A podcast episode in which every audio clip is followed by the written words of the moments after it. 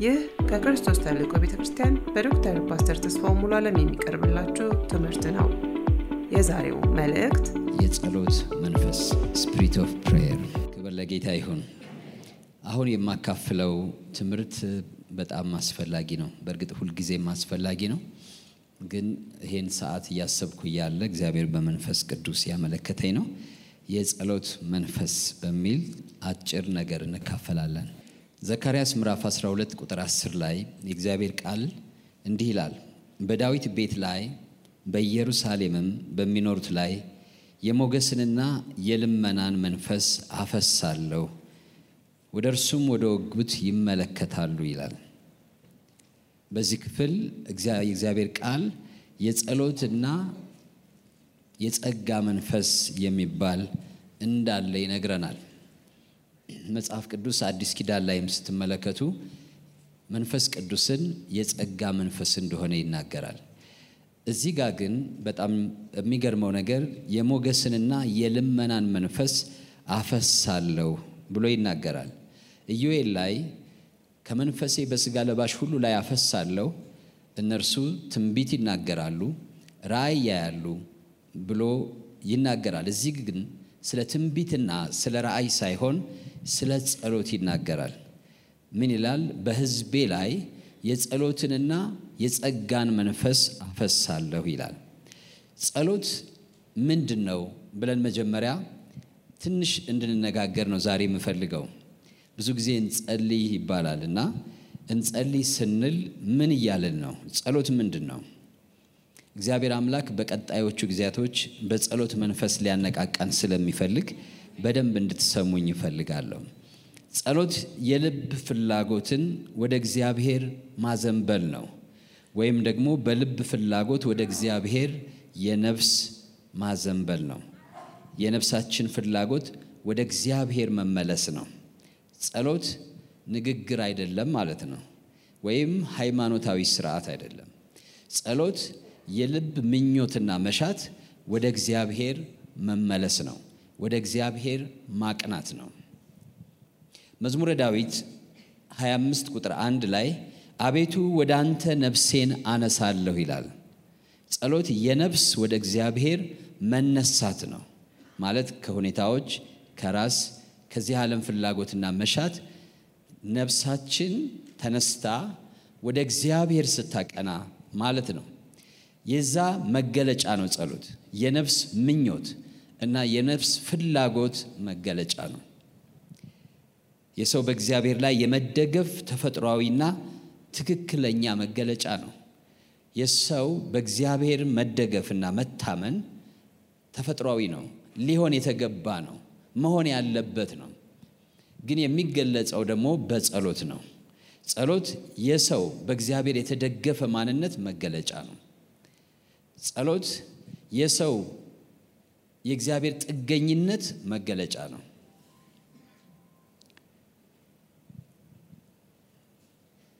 ሰው በተፈጥሮው የእግዚአብሔር ጥገኛ ነው። ጎናችሁ ያለውን ሰው ሰው በተፈጥሮው የእግዚአብሔር ጥገኛ ነው በሉት። ጥገኛ መሆኑን ላያውቅ ይችላል። ባለፉት ልጆች እያለን ከተፈጥሮ ጥገኝነት ነፃ እንወጣለን የሚል መፎክር ነበረ። በኮሚኒዝም ስርዓት ውስጥ የሰው ልጅ ትልቁ ነፃነቱ ከተፈጥሮ ጥገኝነት ነፃ መውጣት ነው ይላሉ። ግን የተፈጥሮ ጥገኝነት ልክ ነው። የሰው ልጅ ተፈጥሯዊ ጥገኝነት አይደለም፣ ውድቀት ያመጣው ጥገኝነት ነው። ለምሳሌ በዚህ ጣራ ስር አለን፣ ከፀሐይ፣ ከዝናብ፣ ከብርድ ራሳችን ለመከለል። ይሄ የውድቀት ጥገኝነት ነው። የሰው ልጅ እግዚአብሔር ሲፈጥረው የነበረ ጥገኝነት አይደለም። አዳምና ሔዋን ሲፈጠሩ የፍጥረት ጥገኛዎች አልነበሩም። በእግዚአብሔር ላይ ጥገኛ መሆን፣ በእግዚአብሔር ላይ ተደጋፊ መሆን ተፈጥሯዊ ነው፣ ትክክል ነው። ትክክል የማይሆነው ሰው ራሱን ከእግዚአብሔር ነፃ ማውጣት የፈለገ ጊዜ ነው። ሳያውቀው ባሪያ ይሆናል ለሌላ ነገር። ሰው በተፈጥሮ ጥገኛ ፍጡር ነው። ከእግዚአብሔር ጋር ጥገኛ ካልሆነ የሆነ ነገር ጥገኛ መሆኑ አይቀርም። ለዚህ ነው የሰው ልጆች ከአንዱ ወጥተው ወደ አንዱ የሚገቡት። አንዱን ክደው አንዱን ያምናሉ። አንዱን መደገፊያ ሲለቁ ሌላ ነገር ይደገፋሉ። ሰው ያለ ድጋፍ አይኖርም። የፈለገ ቢፎክርም የፈለገ ቢያቅራራም አውቃለሁ ቢልም ተመራምሬያለሁ ቢልም ጥገኛ ነው። ምን ማለት ነው? ጥገኛ ነው ስል ሰው በራሱ ሙሉ በሙሉ አይደለም። የሆነ ነገር ክፍል ነው። ሙሉ ለመሆን ከዛ ክፍል ጋር መግጠም ይኖርበታል። ስለዚህ ሁላችንም በግላችን የግል ክብርና ሙሉነት ቢኖረንም ለመኖር ግን ጥገኛዎች ነን። ብቻችን መኖር አንችልም። ሰውን በጣም የምትቀጡት ብቸኛ በማድረግ ነው። ሰው ብቻውን መኖር አይችልም። ብታበሉትም ብታጠጡትም ግን በዙሪያው ምንም ነገር እንዳይኖር ካደረጋችሁት ከባድ የሆነ ቅጣት ነው። ከባድ የሆነ ቅጣት ነው። ለዚህ ነው ብቸኝነት አሰቃየኝ የሚሉት ሰዎች ከሰው ጋርም እየኖሩ በብቸኝነት ይሰቃያሉ። ጠላት የብቸኝነትን ስሜት ይልክባቸዋል። ምን ማለት ነው? they're not integrated ማለት ነው። ከሆነ አካል ጋር ተለያይተዋል፣ አልተሳሰሩም፣ አልተያያዙም። ብቸኝነት አጠቃኝ ማለት አልተሳሰርኩም፣ አልተያያዝኩም፣ ወደ እኔ የሚመጣ ከእኔም ወደ ሌላ የሚሄድ ነገር የለም። ስለዚህ ስቃይ ነው ለሰው ብቸኝነት ወይም ነጠላ መሆን ስቃይ ነው። ጥገኝነት ደግሞ ተፈጥሯዊ ነው። ግን ትክክለኛው ጥገኝነት ከእግዚአብሔር ጋር ነው። ጸሎት የዛ ጥገኝነት መገለጫ ነው። ሰው መቼ ነው የጸሎት ሰው የሚሆነው? ይሄ የገባው ጊዜ ነው። ሰው መቼ ነው ለጸሎት ልቡ የሚነሳው? ይሄ የገባው ጊዜ ነው። ካለዛ ግን ቢጸልይም ሃይማኖት የሃይማኖት ጸሎት ነው የሚጸልየው የሆነ ሃይማኖት አባል ስለሆነ የሃይማኖቱ ስለሚያስገድደው እና አእምሮ ስለሚወቅሰው የሃይማኖቱን ስርዓትና expectation ለማሟላት ሲል ይጸልያል። ስለዚህ ጸሎቱ ሃይማኖታዊ ጸሎት ነው፣ ማህበራዊ ነው። የማህበረሰቡን ነገር ለማሟላት የሚያደርገው እንጂ ተፈጥሯዊ አይደለም። ከውስጡ የፈለቀ አይሆንም። ዛሬ ምሽት የሀሳብ እንዲቀየር ነው ይሄን ነገር የማካፍላችሁ። ከዛ የነፃነትን ጸሎት ብቻ አይደለም የነፃነትን ጥገኝነት እንለማመዳለን። at same time ነፃ ሆነን ደግሞ ጥገኛ የምንሆንበት ህይወት ነው የእግዚአብሔር ጥገኝነት ማለት። አንድ ዛፍ ቅርንጫፍ ከግንዱ ጋር ተጣብቆ የሚኖረው መጣበቅ እድል ፋንታው እንጂ መከራው አይደለም፣ እረፍቱ እንጂ ሸክሙ አይደለም። ከእግዚአብሔር ጋር ጥገኝነት ደግሞ እንደዚሁ ነው። እግዚአብሔር ስሙ የተባረከ ይሁን።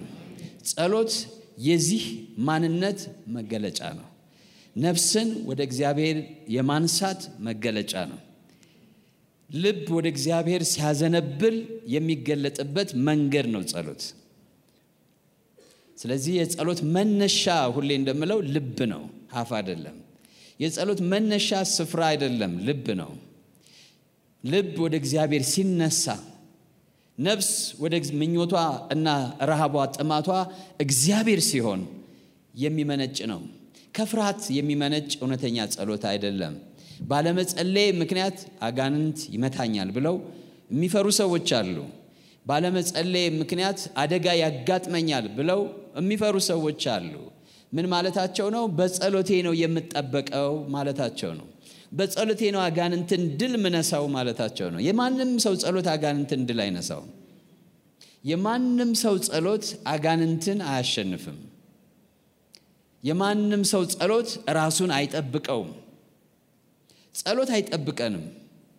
የሚጠብቀን እግዚአብሔር ነው። አጋንንትን ጸሎታችን ድል አይነሳውም። ድል የነሳው ጌታ ኢየሱስ ክርስቶስ ነው። ስለዚህ ብዙ ሰዎች ከፍርሃት የተነሳ ይጸልያሉ። እግዚአብሔር የሚኮንናቸው የሚመስላቸው ሰዎች አሉ። ባለመጸለያቸው የሚፈረድባቸው የሚመስላቸው ሰዎች አሉ።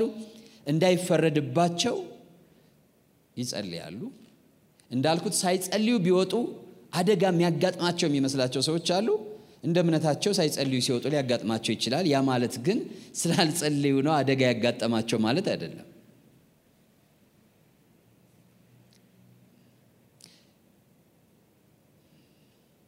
ጸሎት በራሱ ኃይል የለውም።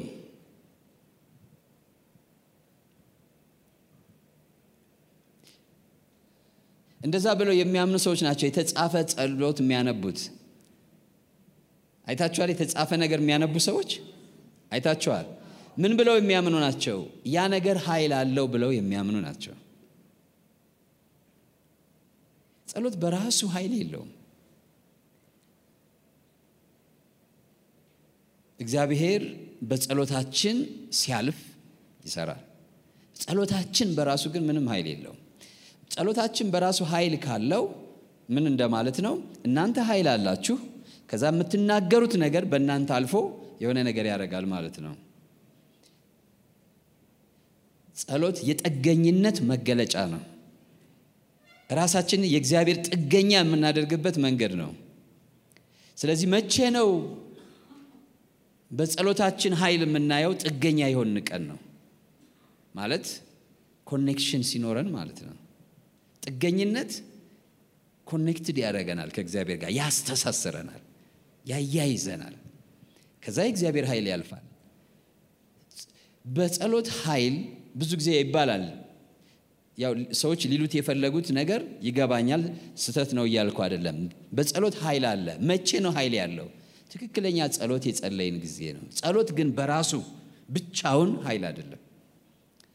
ብዙ የሚጸልዩ ሰዎች አሉ። ጸሎት ብቻውን በራሱ ምንም ኃይል የለውም። አይጠብቅም፣ አያድንም፣ አይባርክም።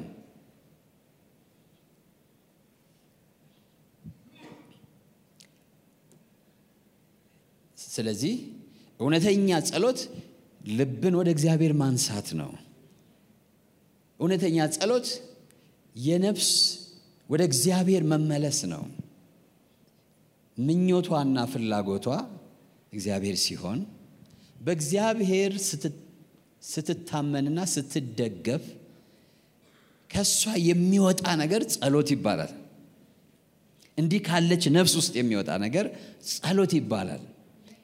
በእግዚአብሔር ከምትታመን በእግዚአብሔር ከምትደገፍ ያለ እግዚአብሔር መኖር አልችልም ከምትል ነፍስ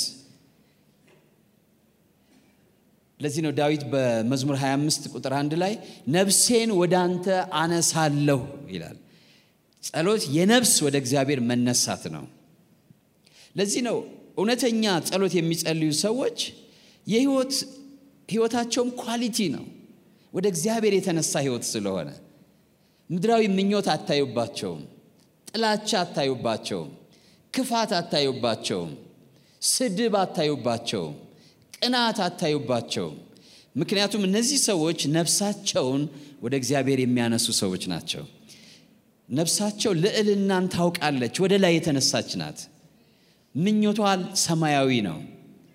ትምክቷ እግዚአብሔር ነው። ድጋፏ አምላኳ ነው። የምትጸልየውም ለዚህ ነው።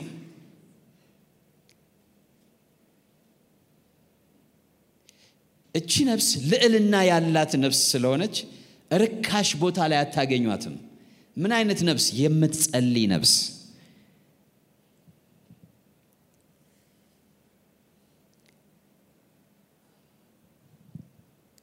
ክብር ለስሙ ይሁን። ዛሬ ነፍሳችን ወደ እግዚአብሔር መነሳት ትጀምር በኢየሱስ ስም። ሰው ብራንች ነው፣ ቅርንጫፍ ነው። ጌታ ኢየሱስ ምን አለ? በዮሐንስ ወንጌል ምዕራፍ 15 ላይ እናንተ ቅርንጫፎች ናችሁ አለ። ምን ማለት ነው? በራሳችሁ መኖር አትችሉም ማለት ነው። ድጋፍ ያስፈልጋችኋል፣ ምንጭ ያስፈልጋችኋል ማለቱ ነው። ከዛ እኔ ግንድ ነኝ አለ። የሰው ልጅ ቅድም እንዳልኩት በራሱ ሙሉ አይደለም። ሰው ክፍል ነው፣ part ነው። የሙሉ ክፍል ነን እንጂ እኛ ሙሉ አይደለንም። ራሳችን በራሳችን ለራሳችን መኖር አንችልም። እንደዚህ ብሎ የሚያስብ ሰው ነፍሱ በመከራ ትሳቃያለች። ይሄን ግብ አድርጎ የሚንቀሳቀስ ሰው ሰይጣን ዓይኑን ያሳወረው ሰው ነው። ሰዎች ይህን ግብ አድርገው እየኖሩ ነው፣ እያስተማሩ ነው። ራሳቸው በራሳቸው የሚኖሩበት ዘመን እንደሚመጣ የውሸት ተስፋ የሚሰጧቸው ሰዎች አሉ። መጽሐፍ ቅዱሳዊ አይደለም። አሁን ሰው በጣም በቴክኖሎጂም በአስተሳሰብም በጣም እየተሰቃየ ያለው ለምንድን ነው ብትሉ ራሱን ነፃ የሚያወጣ ይመስለዋል። እውነተኛው አርነት ግን ጥገኝነት ነው። እነግራቸዋለሁ። እውነተኛው አርነት ጥገኝነት ነው። የእግዚአብሔር ጥገኛ መሆን እውነተኛ አርነት ነው። ሰው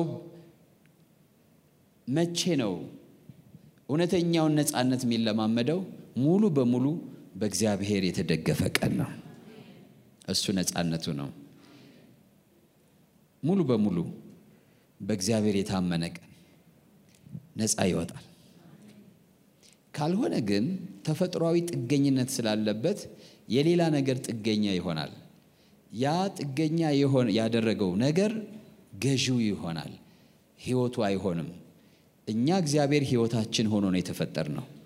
ጥገኛ ስንሆን ሕይወት እናገኛለን። ሌላ ጋር ሄደን ጥገኛ ስንሆን ግን ሕይወት እናጣለን።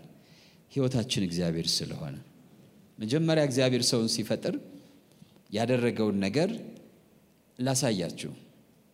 ሰው ከአምላክ ጋርና ከመሰሉ ጋር አግባብነት ባለው መልኩ ካልተያያዘ ሁልጊዜ ጎዶሎ ነው። ሰው ከአምላኩ ጋርና ከመሰሉ የሰው ልጅ ጋር አግባብነት ባለው መልኩ እግዚአብሔር አስቀድሞ ባሰበው መልኩ ባቀደው መልኩ የተያያዘ ሕይወት ካልመራ ጎደሎ ነው። ከአምላክ ጋር ትክክለኛ የሆነ ግንኙነት የሌላችሁ ሰዎች ካላችሁ ምክሬ ከጎደሎነት መውጫ መንገዱ ሌላ ነገር መሙላት አይደለም፣ አይሞላም። ሰው ጎደሎነት የሚሰማው በሁለት ነገር ነው። አንድ የሕይወቱ ምንጭ ከሆነው አምላክ ጋር ያለው ግንኙነት ሲበላሽ፣ ሁለት እርሱን ከሚመስለው ሰው ጋር ያለው ግንኙነት ሲበላሽ ነው። የሁለቱ ግንኙነቶች መበላሸት ሰውን ጎዶሎ ያደርገዋል። ከዛ የጎዶሎነት ስሜት ይሰማዋል። ይሄን መሞከር እንችላለን። በሙከራ ለምሳሌ ለሆነ ሰው ሄዳችሁ ለተቸገረ፣ ለማታውቁት፣ ምንም ግንኙነት ለሌላችሁ ሰው ሄዳችሁ ከልባችሁ ከውስጣችሁ የጎደለውን ነገር ስጡት። ስትመለሱ የሚሰማችሁን ስሜት ጻፉት። ሁለተኛ አምላክ ጋር ጥሩ ግንኙነት ከሌላችሁ ካሁን በፊት አንተ ሰማይና ምድርን የፈጠርክ ፕሮቴስታንትን ባትሆኑ ኦርቶዶክስን ባትሆኑ ምንም ሁኑ ብቻ ግን ይሄን የሚታየውን የማይታየውን ዓለም የፈጠርክ አምላክ እኔንም የፈጠርከኝ ከአንተ ጋር ህብረት ማድረግ እፈልጋለሁ፣ እስካሁን አላወቅኩህም ብላችሁ አውሩት። እንደምታወሩት አድርጋችሁ ግንኙነት ጀምሩ። ያን ቀን ደግሞ የሚሰማችሁን ስሜት መዝግቡት። ስለዚህ የጎደሎነት ስሜታችን ከየት እንደመጣ ታገኙታላችሁ። ብዙ ሰዎች ከነዚህ ነገሮች ውጭ የሆነውን ነገር ቤታቸው ይሞሉታል። ከዚህ ነገር ውጭ የሆነ ነገር ይሞላሉ ሰዎች። ስልጣን የሚሞላላቸው የሚመስላቸው አሉ። ገንዘብ የሚሞላላቸው የሚመስላቸው እውቅና የሚሞላላቸው የሚመስላቸው አሉ። ዝና የሚሞላላቸው የሚመስላቸው አሉ። sexual relationship የሚሞላላቸው የሚመስላቸው አሉ። የተለያየ ነገር ይህን ጎደሎ ይሞላል ብለው የሚያስቡ አሉ። even ወደ ቤተ ክርስቲያንም ያን ነገር ያሰቡትን ነገር መጥተው ቢያገኙ የሚሞላ ስለሚመስላቸው የሚመጡ ሰዎች አሉ። ኢብን ሪሊጅንንም ለዛ ጉዳይ የሚፈልጉት ሰዎች አሉ። ነፍሳችን ወደ እግዚአብሔር እስካልተነሳች ድረስ በፍጹም ያጎደሎ አይሞላም አይሞላም። ሌላ ነገር አይሞላውም። እውነተኛ ጸሎት ያ ነው ወገኖች።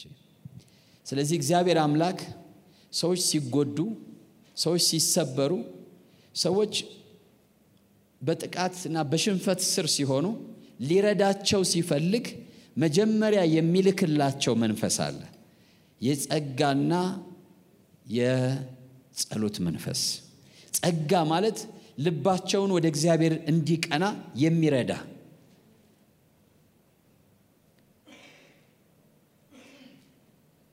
በስነ መለኮት አዘጋጅ ጸጋ ብለው የሚናገሩ ሰዎች አሉ።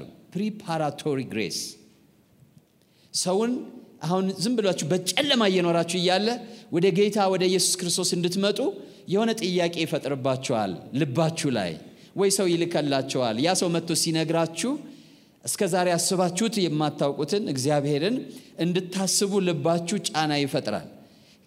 እኛ ምንም አይነት በጎነት የለንም፣ እግዚአብሔርን የሚፈልግም ተፈጥሮ የለንም። ነገር ግን የእግዚአብሔር ጸጋ ቀድሞ ይመጣል። የሚያድነው ጸጋ ከመምጣቱ በፊት ማለት ነው። ምን አይነት ጸጋ? ወደ እግዚአብሔር የሚመራ ጸጋ። እኔ ዛሬ አንድ ሰው እንዲጸልይ ይፈልጋለሁ። ተስፋም እንድትቆርጡ የምፈልገው ነገር አለ።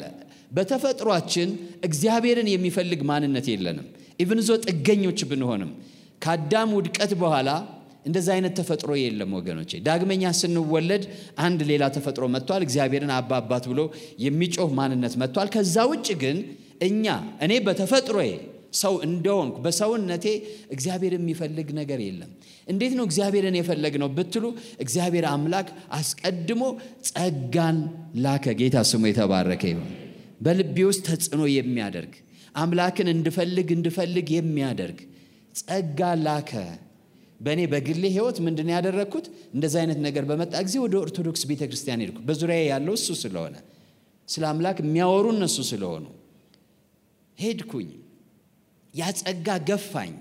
አንድ መዝሙር አለ አደለ? አሜዚንግ ግሬስ የሚል በደንብ ሰምታችሁታል። እሱን ልባችንን ወደ አምላክ እንዲቀና በልባችን ላይ ተጽዕኖ ያሳደረው የማን ጸጋ ነው? የእግዚአብሔር ጸጋ ነው። እግዚአብሔር በአንድ ሰው ህይወት ውስጥ በጎነትንና ቸርነትን ሊያደርግለት ሲፈልግ የመጀመሪያ ለዛ ሰው የሚያስፈልገው እግዚአብሔርን የሚፈልግ ልብ ነው። ነገርን የሚፈልግ አይደለም የሚያስፈልገው። እናንተም በዛን ጊዜ ሄዳችሁ ትፈልጉኛላችሁ አለ ኤርሚያስ ላይ ሄዳችሁ ምን ትሉኛላችሁ? ከዛ በፍጹም ልባችሁ ከፈለጋችሁኝ ታገኙኛላችሁ። ካገኛችሁኝ በኋላ ደግሞ ምርኳችሁን እመልሳለሁ። የሚቀድመው አምላክን ማግኘት ነው ማለት ነው። አምላክን ለማግኘት ግን መፈለግ የሚባል ነገር አለ። ሄዳችሁ ትፈልጉኛላችሁ፣ ወደ እኔም ትጸልያላችሁ። ስለዚህ ጸሎት ማለት እግዚአብሔርን መፈለግ ማለት ነው። ማነብነብም አይደለም፣ የሃይማኖት ስርዓት መፈጸምም አይደለም። ጴንጤ ስለሆናችሁ የምታከናውኑት ሃይማኖታዊ ክንውንም አይደለም። እውነተኛው ጸሎት ማለት ልባችሁን ወደ እግዚአብሔር ማንሳት ማለት ነው። ፍላጎታችሁ ወደ እግዚአብሔር መሆን ማለት ነው። መሻታችሁ ወደ እግዚአብሔር መሆን ማለት ነው። ምርኳችሁም የሚመለሰው ከዛ በኋላ ነው። በረከታችሁም የሚመጣው ከዛ በኋላ ነው። ነፍሳችሁም የምታርፈው ከዛ በኋላ ነው። ደስታንም የምትለማመዱት ከዛ በኋላ ነው። ኢብን ጸሎት ብዙ ሰዎች ይጸልያሉ ወገኖቼ። ብዙ ሰዎች ረዥም ሰዓት ወይም ረዥም ጊዜ በአንድ ርዕሰ ጉዳይ ያነባሉ፣ ይጸልያሉ። እስኪ ጥቂት ይሞክሩትና እግዚአብሔርን መፈለግ ይጀምሩ። ሄዳችሁም ትፈልጉኛላችሁ። ማንም ሰው በየትም ቦታ በየትም ሀገር ሆኖ የራሱን ጉዳይ የሚለውን ይፈልጋል። ትዳር ይፈልጋል፣ ቤት ይፈልጋል፣ ድል ይፈልጋል፣ ተወዳጅነት ይፈልጋል፣ ሰላም። ይሄን የማይፈልግ ሰው የለም። ምንም እንግዳ ነገር አይደለም። ይሄን መፈለጋችን ጎሽ አያስብለንም በእግዚአብሔር ዘንድ። ይሄን የማይፈልግ ሰው የለም። ማይፈልገው ማንን ነው ብትሉ እግዚአብሔር የሚባልን አይፈልግም። የእውነተኛ ጸሎት ግን ጅማሬ እግዚአብሔርን ከመፈለግ ነው። ነፍሴን ወደ አንተ አነሳለሁ ይላል። ምን ማለት ነው? ምኞቴ ማለት ነው። መሻቴ ማለት ነው። ፍላጎቴ ማለት ነው። ዛሬ ሰውን መጠየቅ እፈልጋለሁ። እግዚአብሔር ፍላጎታችን ነው ወይ? እግዚአብሔር መሻታችን ነው ወይ? እግዚአብሔር ልባችን ወደ እግዚአብሔር ያዘነብላል ወይ? ዝንባሌያችን ነው ወይ ወደ እግዚአብሔር? ከዚህ የመነጨ ነው ወይ ጸሎታችን? እንደዛ ከሆነ ነው በጸሎት ኃይል አለ የምንለው ቃል ትክክል የሚሆነው። በራሱ ግን ጸሎት ኃይል የለውም። እግዚአብሔር አምላክ ሰውን ፈጠረው። ለምንድን ነው ሰው የእግዚአብሔር ጥገኛ የሆነው ብትሉ ዘፍጥረት ምዕራፍ ሁለት ላይ ቁጥር ሰባት ላይ የእግዚአብሔር ቃል እንደዚህ ይላል፣ እግዚአብሔር አምላክም ሰውን ከምድር አፈር አበጀው፣ በአፍንጫውም የሕይወት እስትንፋስን አገባበት ሳይሆን እፍ አለበት ይላል። ማለት የራሱ የሆነውን አካፈለው። ሰው ስለዚህ የራሱ ያልሆነ ነገር በሱ ውስጥ አለ ማለት ነው። በሰው ውስጥ ከአምላክ የመጣ እስትንፋስ በሰው ውስጥ አለ። ስለዚህ ሰው የአምላክ ጥገኛ ነው በመፈጠር ገና ሲፈጠር። ጎናችሁ ያለውን ሰው ገና ስትፈጠር የአምላክ ጥገኛ ነህ በሉት። ከዚህ ነፃ የምትወጣው በሉት ተባባሉ፣ ስትሞት ነው። ከዚህ ነፃ መውጣት ማለት ምን ማለት ነው? መሞት ማለት ነው። ለዚህ ነው እግዚአብሔርን መፈለግ ህይወት የሚሆነው እግዚአብሔርን ማግኘት ህይወት የሚሆነው ገና በመፈጠር የአምላክ ጥገኛዎች ነን። እግዚአብሔር ገና ሲፈጥረን ከምድር አፈር ሰውነታችን ካበጀው በኋላ የራሱን እስትንፋስ እፍ አለብንና በእኛ ውስጥ አኖረ። አሁን ሕያው ሆነን የምንንቀሳቀሰው በእርሱ ነው። ስለዚህ ወደድንም ጠላንም የእሱ ጥገኛዎች ነን። ጸሎት ታዲያ ምንድን ነው የዚህ ህይወት ምንጭ ወደ ሆነን አምላክ መመለስ ነው ጸሎት ማለት። ከዚህ የህይወት ምንጭ ጋር interact ማድረግ ነው። ጸሎት የሆነ ቦታ ላይ የተቀመጠን አምላክ የሆነ ነገር እንዲሰራ ማዘዝ አይደለም ማለት ነው። የሆነ ዙፋን ላይ የተቀመጠን አምላክ ማዘዝ አይደለም ጸሎት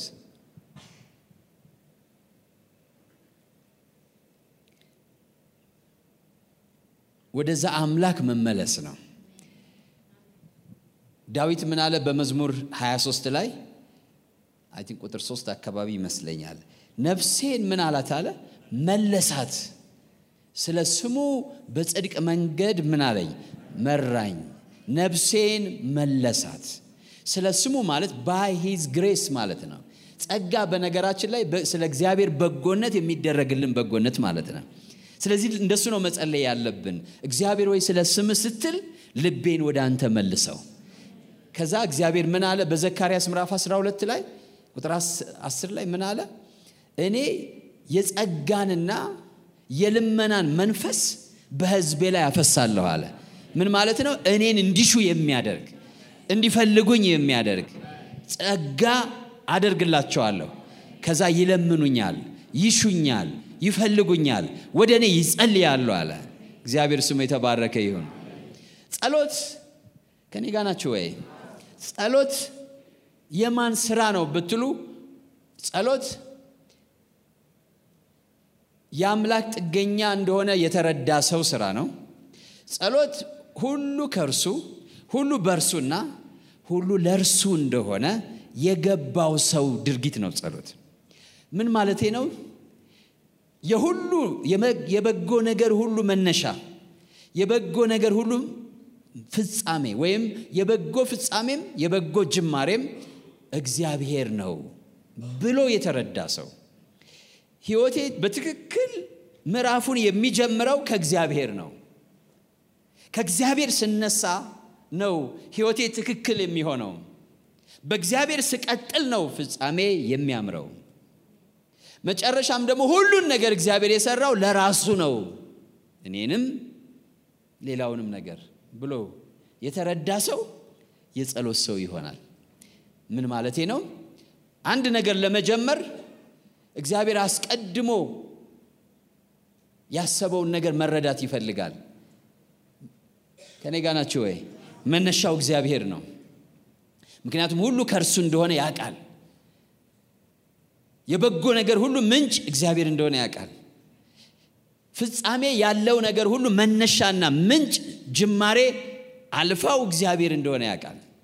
ስንቶቻችን ነገራችን ፍጻሜ እንዲኖረን እንፈልጋለን? ማለት ዘላቂ ነገር እንዲኖረን ትዳር ዘላቂ እንዲሆን ህይወት ዘላቂ እንዲሆን የምንፈልግ ሰዎች ደግሞም ዘላለማዊ እንዲሆን። በትዳሬ ውስጥ እግዚአብሔር ማለት ከዚህ ሞት በኋላ ከዚህ ዓለም ካለፍኩ በኋላ ከሚስቴ ጋር ለዘላለም አንኖርም። እንደዚህ ብሎ የሚያስተምሩ ሰዎች ውሸት ነው። በጣም ከመጎምጀታቸው የተነሳ ሊሉ ይችላሉ። መጽሐፍ ቅዱስ ግን አይልም። አም ሶሪ በጣም በወዳትም አብሬ አልኖርም። ያ ሌላ life ነው። ጌታ ስሙ ይባረክ።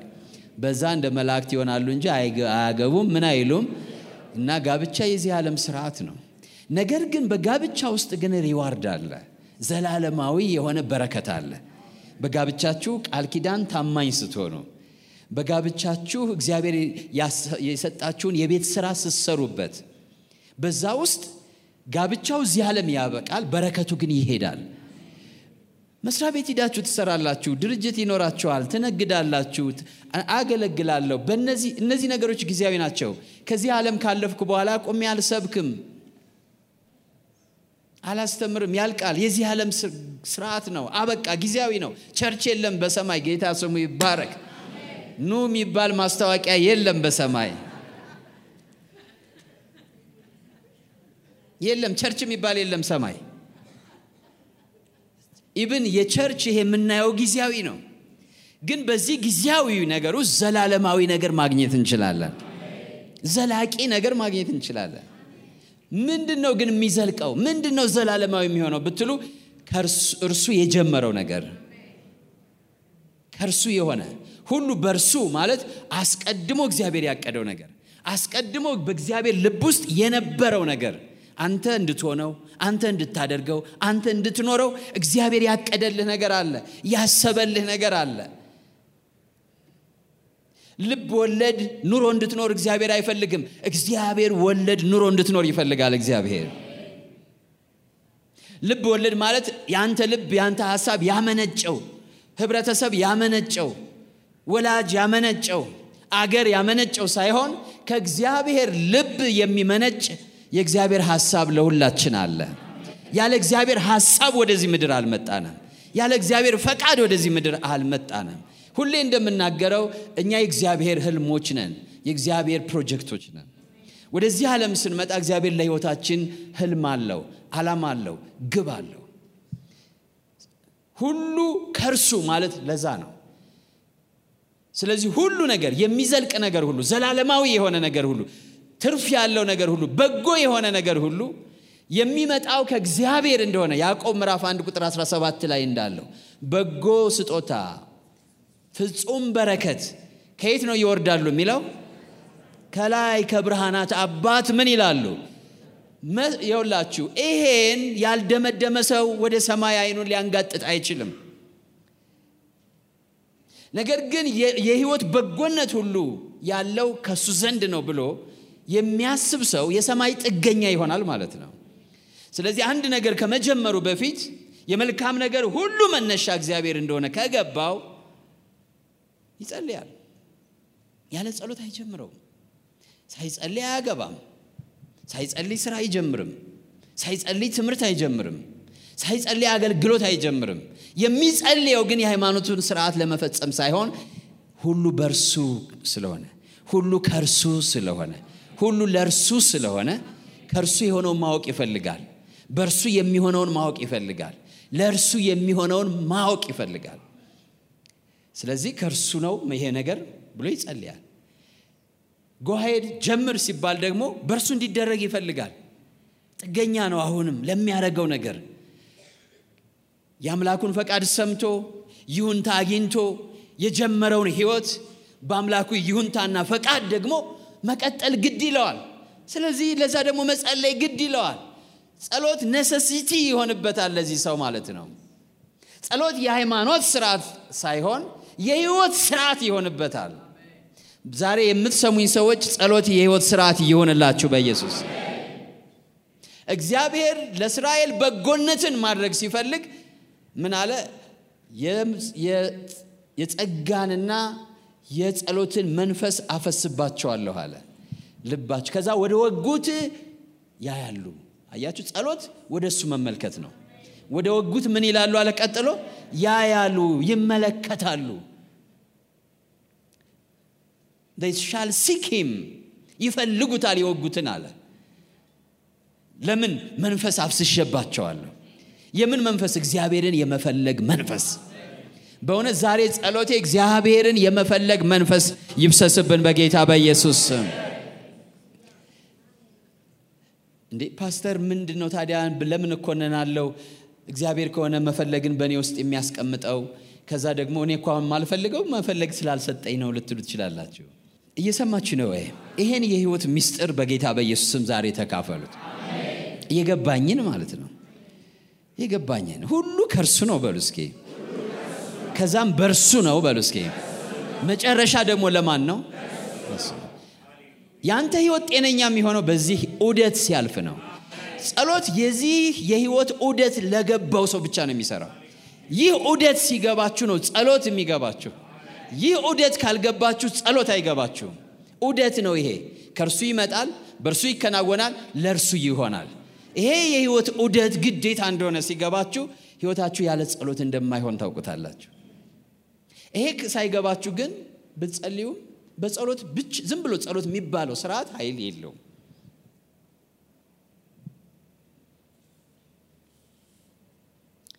ሃሌሉያ። ስለዚህ ሰው በመፈጠር by default የእግዚአብሔር ጥገኛ ነው። አለመቀበል ማንም ሰው መብቱ ነው።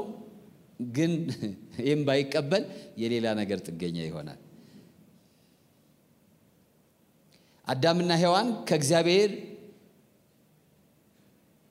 by their self determination ማለት ነው በመገንጠልና መገንጠል በአንቀጽ 39 ልበላችሁ ሲገነጠሉ ወዲያውኑ የምድር ጥገኛ ሆኑ። የተፈጥሮ ጥገኛ ሆኑ። ገዢ ተደርገው የነበሩት ተገዢ ሆኑ። ጌታ ተደርገው የነበሩት ባሪያ ሆኑ። እግዚአብሔር እንደዚህ አይነት ነፃነት ሰጥቶ ነበር ለሰው በእግዚአብሔር ተደግፎ መኖር ወይ ሪጀክት ማድረግ። እግዚአብሔርም በራሱ ፍላጎት ሪጀክት አደረገው። ከዛ ባሪያ ሆነ። እግዚአብሔር ጋር ጥገኛ ቢሆን ግን ንጉሥ ነው፣ ግዛ ነው የተባለው። አይደለም። ስለዚህ እግዚአብሔር ጥገኝነት ጽድቅ ነው፣ በረከት ነው፣ ሰላም ነው፣ natural ነው። natural ነው። አሁን እጄ የሰውነቴ ጥገኛ ነው። አደለ አደለ እና ይሰቃያል እንዴ እጄ? ባሪያ ነው እንዴ እጄ? አይደለም። natural ጥገኝነት ነው ይሄ። ተፈጥሯዊ ጥገኝነት ነው። የእኛ ተፈጥሯዊ ጥገኝነታችን ከማን ጋር ነው? ከእግዚአብሔር ጋር ነው። መከራ አይደለም ማለት ነው መከራ አይደለም ባርነት አይደለም ስቃይ አይደለም። ታዲያ ለምንድን ነው አንዳንዴ እንደዛ የሚሰማን ካላችሁ religion ነው እንደዛ የሚያሰማን? ሃይማኖት የሚባለው ነገር ሲሆን እውነተኛ ሳይሆን ሲቀር religion ሲሆን ግን ጥገኛ ይሆንብናል። ራሱ ሸክም ይሆንብናል እግዚአብሔርን ማምለክ መጸለይ ወደ እግዚአብሔር መጠጋት መከራ ይሆንብናል። ግን አይደለም natural ነው ተፈጥሯዊ ነው ስንጠቅ ለዛ ነው እኮ አሁን ምንም ሳንጠጣ ስናመልክ የሆነ ደስ ይለናል አይደለም? እስኪ ሲያመልክ ደስ የሚለው ሰው የሆነ ጥሩ አምልኮ ባለ ቀን። ደስ አይላችሁም natural ነው። ለምን? ነፍሳችሁ ከእግዚአብሔር ጋር ተገናኘች። ጥሩ ጸሎት የጸለያችሁ ቀን እስኪ ደስ የሚላችሁ ሰዎች እስኪ። አሁን መጾም መጸለይ መጀመሪያ ስጋችን ስጋችን ተፈጥሯዊ አይደለም ለሱ ከእግዚአብሔር ጋር መገናኘት። እና እምቢ ይለናል። አይ ብለን no ብለን ከእግዚአብሔር ጋር ለመገናኘት ስንወስን ልክ መጸለይ ስጀምሩ መጾም ስጀምሩ ደስታችሁ እየጨመረ ይመጣል። እንደዚህ ነው እንጂ መኖር እንዲያውም ትላላችሁ። ከእንግዲህማ ከዚህ አልወጣም ነው የምትሉት። ሸክም ቢሆን ኑሮ እንደዛ እንላለን? አንልም። natural ነው። በእግዚአብሔር ላይ ጥገኛ መሆን ተፈጥሯዊ ነው። ሸክም የለውም መከራ የለውም ስቃይ የለውም። ጸሎትም ደግሞ ያ ነው ማለት ነው። ጌታ ስሙ የተባረከ ይሁን። ሃሌሉያ ሁለተኛው ከሰው ጋር ነው። እግዚአብሔር አምላክ ሰውን ፈጠረና ሁሉን ነገር መልካም ነው ካለ በኋላ ግን በምዕራፍ ሁለት ቁጥር 18 ላይ ሰው ብቻውን ይሆን ዘንድ ምን አይደለም አለ? መልካም አይደለም አለ። እግዚአብሔር አምላክም አለ ሰው ብቻውን ይሆን ዘንድ መልካም አይደለም የሚመቸውን ረዳት እንፍጠርለት። የሚመቸውን ምን? ረዳት ምን እንበልለት አለ እንፍጠርለት። ብቻውን ይሆን ዘንድ መልካም አይደለም። የምትመቸውን ብዬ ነው ሳነበው የኖርኩት።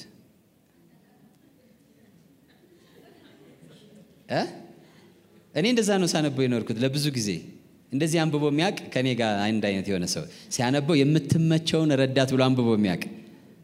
እናንተ ሌሎቻችሁ በጣም ቶሎ ገብቷቸዋል ድሮ ማለት ነው እኔ ግን እንደዛ አይደለም። ሳነበው የኖርኩት የምትመቸውን ረዳት እንፍጠርለት ብዬ ነው። እዚህ ላይ ግን የሚለውን የሚመቸውን ነው የሚለው። ምን የሚለውን? ስለ ሴትነትም አይናገርም ስለ ወንድነትም አይናገርም። ረዳት ነው ዋናው ነገር። ረዳት። ከዛ ሔዋንን ፈጠረለት። እኛ አሁን ሔዋን ሴት ስለሆነች የሚመቸውን ረዳት ብለን ስናስብ ሁልጊዜ ትዳር ነው የሚታየን ሔዋን ግን የሚመቸን ረዳት ምንጭ እንድትሆን ነው የተፈጠረችው። እየሰማችሁ ነው? ወይ አሮን ሊሆን ይችላል የሚመቸው ረዳት። የሚመቸውን ረዳት እንፍጠርለት አለና ሔዋንን አመጣ። ለምን? ለሁላችን የሚመቸን ረዳት ልናገኝ የምንችለው ሔዋን የምትባል ሴት ስትኖር ነው እንጂ ሔዋን ብቻ ናት ማለት አይደለም። የተረዳኝ ሰው አለ? ሰው ጋብቻ ብቻ አይደለም የሚመቸው ረዳት ማለት ጋብቻ ብቻ አይደለም አብሮ የሚያገለግል አብሮ ጥሪህን የሚፈጽም አብሮ ተልኮህን የሚፈጽም አብሮ የተሰጠህን የቤት ስራ የሚፈጽም ሰው ያስፈልጋል። ስለዚህ ያ ሰው ስለሚያስፈልግ ያ ሰው ደግሞ ሊመጣ የሚችለው ሴት ምትባል ስትኖር ነው። ሔዋንን ሰጠው። ከሔዋን ያ ሰው ተገኘ። እየሰማችሁ ነው ወይ? ምን አይነት ሰው? የሚመች ረዳት ማለት ነው። ሰው ብቻውን ይሆን ዘንድ መልካም አይደለም። ምን ያስፈልገዋል? የሚመች ለምን? ሰውየው በራሱ ሙሉ አይደለም። ሙሉ አይደለም፣ ክፍል ነው፣ part ነው። we are a part ብያቸዋለሁ መጀመሪያ። እኛ part እንጂ ሙሉ አይደለንም። ስለዚህ የግድ ክፍል ያስፈልገናል። ሄደን የምንገጥምበት ያስፈልገናል። ሰው ያስፈልገናል። እግዚአብሔር ያስፈልገናል። በሉ እስኪ ከኔ ጋር ሰው ያስፈልገኛል፣ እግዚአብሔር ያስፈልገኛል። ሀምብል እንሆንና በሉት በደንብ ሰው ያስፈልገኛል በሉ በደንብ። እናፍራለን። እኔ አላፍርም፣ እናንተ ታስፈልጉኛላችሁ ስል አላፍርም። ብዙ ሰው ያፍራል። ሰው ያስፈልገኛል ለማለት ያፍራል። ግን እግዚአብሔር የፈጠረን ምን ብሏል? ሰው ብቻውን ይሆን ዘንድ መልካም አይደለም፣ መልካም አይደለም። ይሄ ላይፍ የገባው ሰው ነው የሚጸልየው ማለት ነው። ይሄ ህይወት ስርዓት የገባው ሰው ይጸልያል፣ ሰውንም ያከብራል፣ እግዚአብሔርንም ያከብራል። ያለ ሰዎች ግንኙነት መኖር አይፈልግም። ብቻውን መኖር አይፈልግም። ይሄ አሁን ምንድን ነው? በነገራችን ላይ celebrity የሚባለው lifestyle ጤነኛ አይደለም። ገብቷቸዋል። አጃቢ ታረጉና ከሰው ትለያላችሁ። ብቻችሁን ሆቴል ትገባላችሁ፣ ብቻችሁን ትወጣላችሁ። እነዚህ ሰዎች ብዙ ጊዜ ሲፈተሽ ቤታቸው ይጠጣሉ፣ ቤታቸው የሆነ drug ይወስዳሉ። ለምን ነው? እግዚአብሔር ካስቀመጠላቸው ተፈጥሯዊ ስርዓት የወጣ ህይወት ነው የሚኖሩት። መቼ ነው ደስተኛ የምትሆኑት? ከወንድማችሁና ከእህታችሁ ጋር ወንድምና እህት ሆናችሁ ስትኖሩ ነው። ትስማማላችሁ? በዚህ celebrity ለመሆን አትመኙ። የስቃይ ህይወት ነው፣ የመከራ ህይወት ነው። አገልጋይም ሊሆን ይችላል። እኔ don't care እግዚአብሔር የሰጠው ስርዓት አይደለም። አገልጋይም ሆኖ ራሱን እንደዛ አይነት ህይወት የሚያኖር ሰው ጠጋ ስትሉ ባዶ ሆኖ ታገኙታላችሁ። ባዶነት የሚያሰቃየው ሰው ሆኖ ታገኙታላችሁ። መድረክ ላይ ምንም ይምሰል አገልግሎት ላይ ምንም ይምሰል እንደዛ አይነት ሰው የእግዚአብሔርን የህይወት ስርዓት የተጋፋ ሰው ወደ እሱ ስትቀርቡ ባዶ ሆኖ ነው የምታገኙት። ያም ባዶነት ደግሞ በተለያየ ነገር ለመሸፈን ስንሞክረው ደግሞ መከራው ይጨምራል ማለት ከዛ ወደቀ፣ ተሰበረ የሚባል ወሬ የምንሰማው ምንጩ አንዱ ይሄ ነው። እየሰማችሁ ነው ወይ? የሚመቸን ረዳት ጋር እንድንኖር ተፈጥረናል። ጌታ ስሙ የተባረከ ይሁን።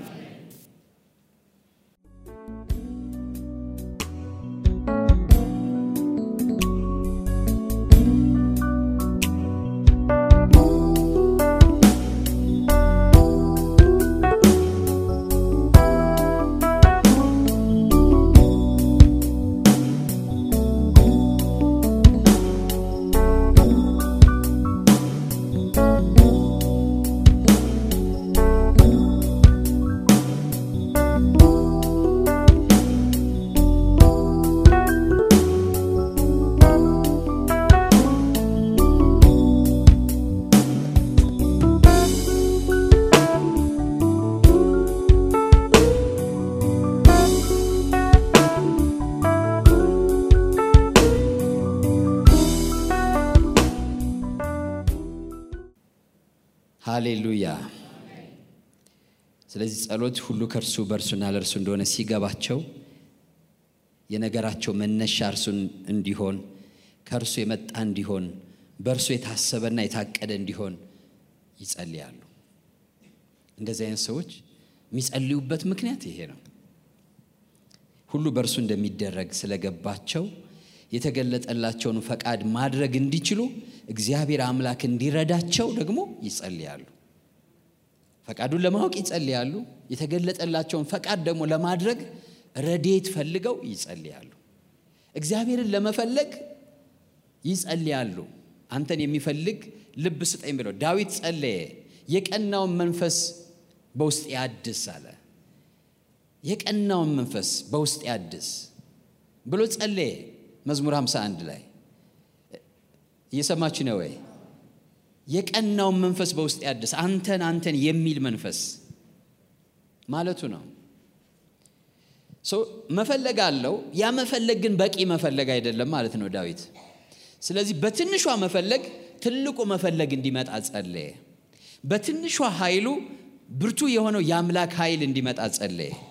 የጸሎት ሰዎች እንደዚህ አይነት ሰዎች ናቸው። በ self willpower አያምኑም። በግል ፈቃድ ኃይል አያምኑም። ግን ያቺ ትንሽ የግል ፈቃድ ትልቁን የእግዚአብሔርን ኃይል እንደምታንቀሳቀስ ያምናሉ። መጽሐፍ ቅዱስ ምን ይላል? ፊልጵስዩስ ምዕራፍ 2 ቁጥር 13 ላይ ስለ በጎ ፈቃዱ መፈለግንም ማድረግንም በእኛ የሚሰራ እግዚአብሔር ነው ይላል። በሌላ restate ብናደርገው ምንድን ነው የሚለው? እንደገና ይሄን አስተካክለን ብንጽፈው በጎ የሆነውን ፈቃድ እንድትፈልጉ በእናንተ ውስጥ ፍላጎትን ወይም የመፈለግን ኃይል እንግሊዝኛው to energize you ነው የሚለው to both will and to do ለማድረግም ለመፈለግም ኃይል እንዲኖራችሁ energize የሚያደርጋችሁ ራሱ እግዚአብሔር ነው ይላል። የጳውሎስ መረዳት አስገራሚ ነው። both to will and to do እንድትፈቅዱና እንድታደርጉ እንድትፈልጉና እንድታደርጉ የሚያበረታችሁ ራሱ እግዚአብሔር ነው። ለመፈለግም ኃይል የሚሰጣችሁ ለማድረግም ኃይል የሚሰጣችሁ ማን ነው? እግዚአብሔር ነው። ታዲያ ዝም ብዬ ቁጭ ብዬ ልጠብቀው ወይ እግዚአብሔር እንደዛ no። በአንተ ውስጥ ትንሽ ሰዋዊ ኃይል አለች። እግዚአብሔር ሆይ ማለት የምትችል በጎ ነገርን መፈለግ የማልችል ደካማ ሰው ነኝ። በጎ ነገርን ማድረግ የማልችል አቅመ ቢስ ሰው ነኝ። ስለዚህ እቺ ያንተ ትንሿ ፈቃድ ነች። እቺ ትንሿ ያንተ ፈቃድ ለትልቁ የእግዚአብሔር ፈቃድ surrender ስታደርግ የእግዚአብሔር ኢነርጂ ወደ ህይወትህ ይመጣል። አንተ ጥቂት ትፈልግ የነበረውን የእግዚአብሔር መፈለግ ባንተ ውስጥ ይፈሳል ማለት ነው። ከዛ የሚያቃጠል ፍላጎት በነፍስ ውስጥ ይነድ ታገኘዋለህ።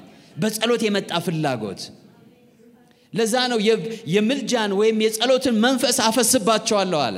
እንዴት ነው የሚያፈስብን? ጌታ ሆይ የጸሎትን መንፈስ አፍስስብኝ ማለት አለብን። ምን ማለቱ ነው?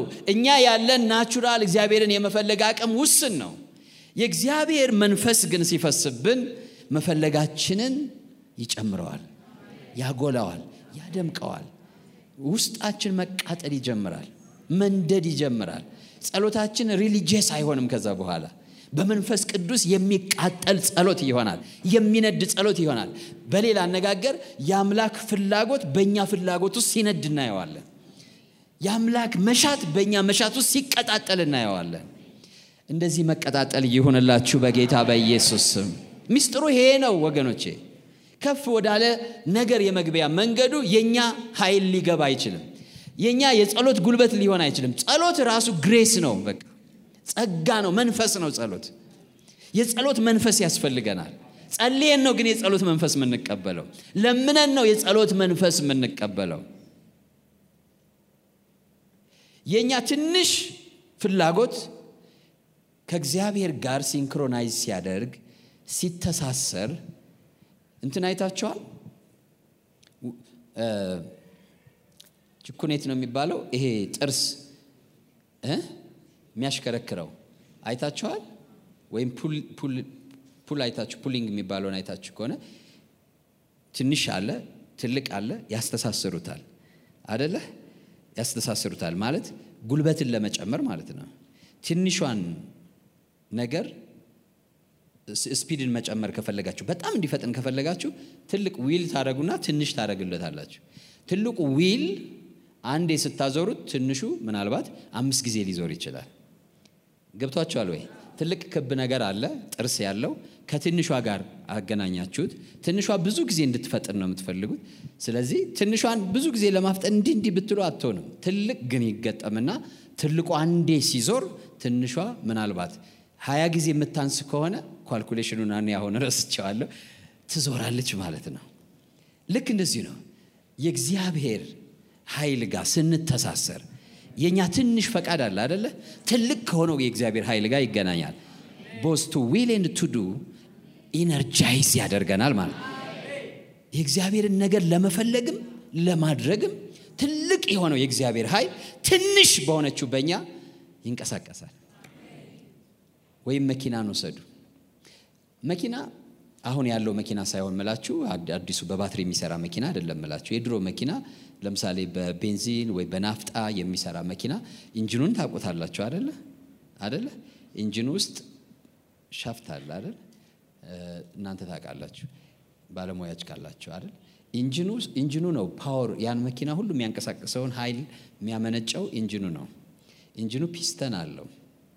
piston ኑ design ተደርጓል። አንድ ጊዜ አንዴ ካዞራችሁት በኋላ በራሱ እንዲዞር ከዛ በኋላ ፍንዳታ በፍንዳታ ያዞረዋል እንደየ engine ኑ type ኡ። ስለዚህ ያን እስክታቆሙት ድረስ በራሱ ይዞራል። ያችን ግን ማስነሻ ያስፈልጋል፣ ማቀጣጠያ ያስፈልጋል። የመጀመሪያው ማስነሻ ዲናሞ ነው፣ ትንሽ ነው። ዲናሞ ደግሞ በባትሪ ነው የሚንቀሳቀሰው። የባትሪ ውስጥ ያለ ኃይል ነው የሚያንቀሳቅሰው። ያን ልክ እንደኛ human power አድርጋችሁ ውሰዱት። ትንሽ ኃይል አለችን፣ እሷን ይዘን ተረክ ብለን ጌታ ሆይ ማለት ማለት ነው። የአንተ ፈቃድ እንጂ የእኔ ፈቃድ አይሁን፣ በእኔ ላይ ፈቃድ ይምጣ፣ ቅዱስ ተጽዕኖ በልቤ ላይ ይሁን፣ መሻትህ በእኔ መሻት ውስጥ ይግባ፣ መፈለግህ በእኔ መፈለግ ውስጥ ይግባ። ከዛ በኋላ የእሱ ሞተር ይነሳል ማለት ነው። ትነዳለህ ማለት ነው። ከዛ የገባችሁ አይመስለኝም። ትቀጣጠላላችሁ ማለት ነው። ከዛ በኋላ መኪናው በዲናሞ አይደለም የሚሄደው፣ በኢንጂን ነው የሚሄደው። ብዙ ሰው ህይወቱን በዲናሞ ማኖር ይፈልጋል።